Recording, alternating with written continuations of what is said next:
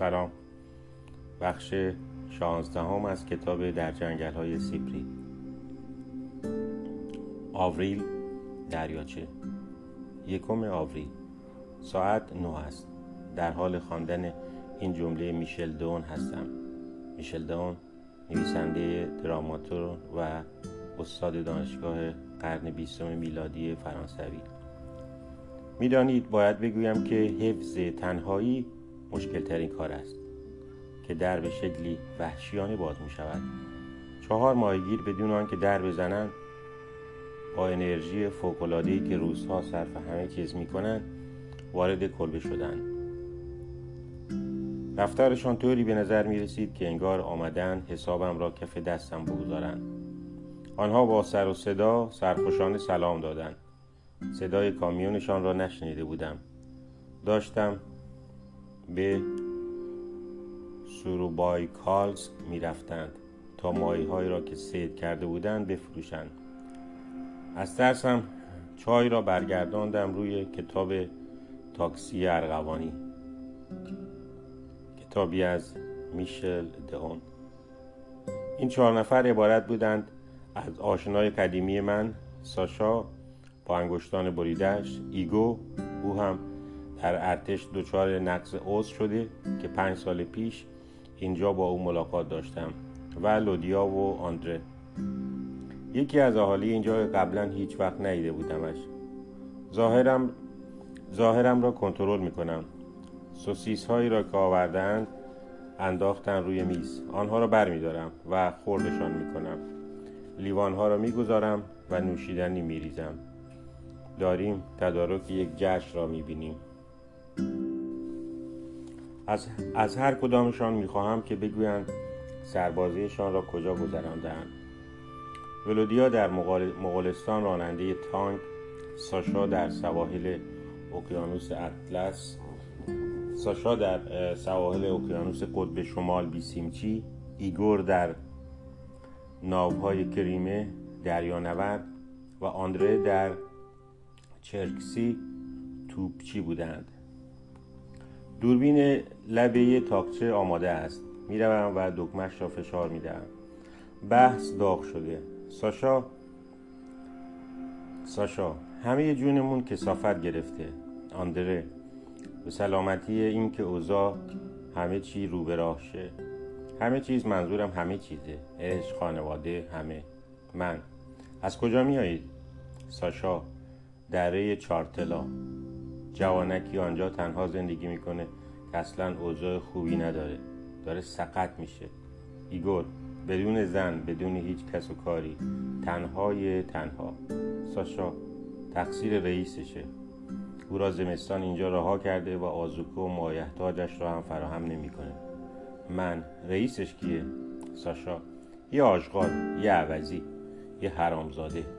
ایگور یه روز بهش گفتم. برای تفنگت فشنگ نداری؟ گفت نه.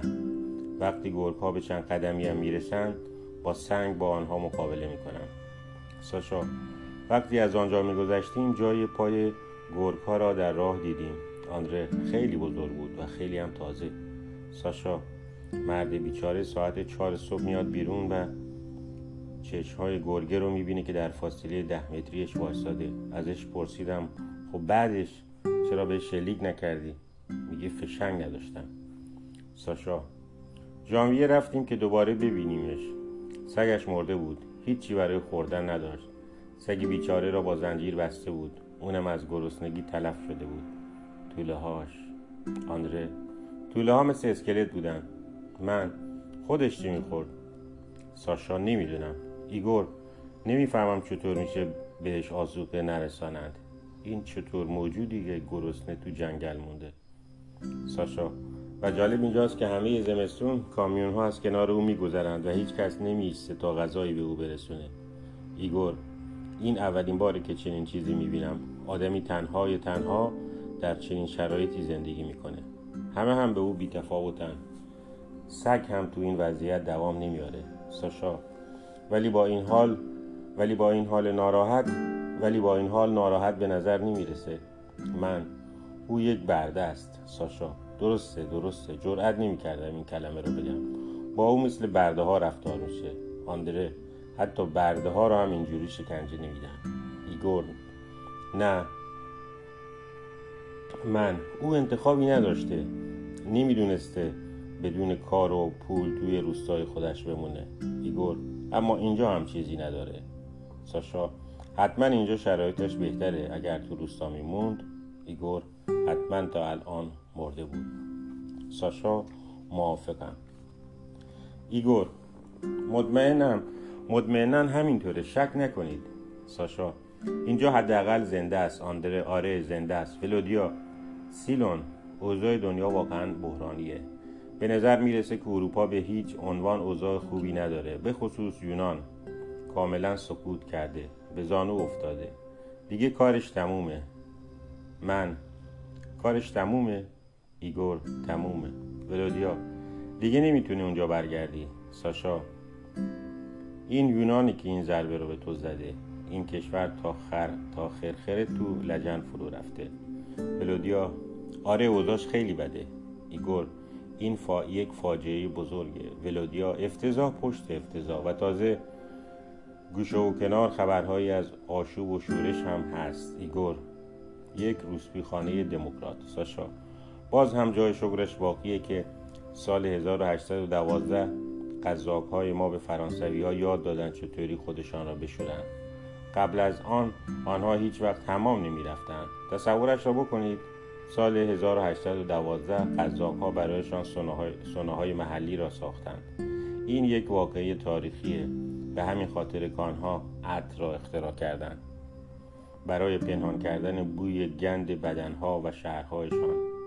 همه جای فرانسه بوی بد می‌داد. قذاقهای ما که آن سال از آنجا آمدند با آنها یاد دادند که در حمام خودشان را بشورند.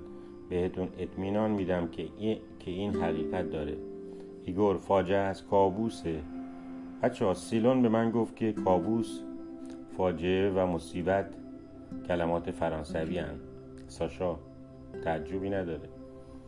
بس اینجا تمام می شود آنها باز هم به سلامتی چیزهای به سلامتی چیزهای بیخودی نوشیدند و بعد خیلی راحت فریاد زدند که باید بزنند به چال لباسهایشان را پوشیدند. کلی بد و بیراه نصار دستکش و کلاه و شالگردنشان کردند و بعد یکی از آنها با لگت در را باز کرد. آنها رفتند و من ماندم و کلی سوسیس که به زحمت نصفش خورده شده بود. آنها را افتادند و من آنجا کنار ساحل ماندم. البته با کمی احساس وارفتگی به خاطر روزی که خراب شده بود.